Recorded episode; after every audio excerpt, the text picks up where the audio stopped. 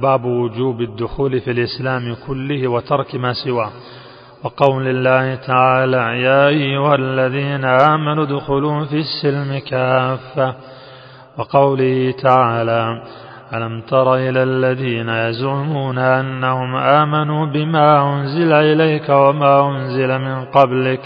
وقوله تعالى إن الذين فرقوا دينهم وكانوا شيعا لست منهم في شيء. قال ابن عباس رضي الله عنهما في قوله تعالى يوم تبيض وجوه وتسود وجوه تبيض وجوه أهل السنة والائتلاف وتسود وجوه أهل البدع والاختلاف. عن عبد الله بن عمرو رضي الله عنهما قال قال رسول الله صلى الله عليه وسلم ليأتين على أمتي ما أتى على بني إسرائيل حذو النعل بالنعل حتى إن كان منهم من أتى أمه علانية لكان في أمتي من يصنع ذلك. وإن بني إسرائيل تفرقت على ثنتين وسبعين ملة وتفترق أمتي على ثلاث وسبعين ملة كلهم في النار إلا ملة واحدة.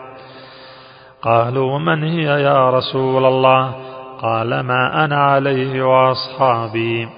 وليتأمل المؤمن الذي يرجو لقاء الله كلام الصادق المصدوق. في هذا المقام خصوصا قوله ما أنا عليه وأصحابي. يا لها من موعظة لو وافقت من القلوب حياة.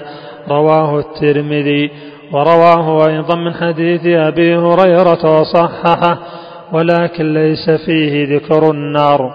وهو في حديث معاوية عند أحمد وأبي داود وفيه أنه سيخرج في أمتي أقوام تجارى بهم تلك الأهواء. كما يتجارى الكلب بصاحبه لا يبقى منه عرق ولا مفصل إلا دخله. وتقدم قوله ومبتغ في الإسلام سنة الجاهلية.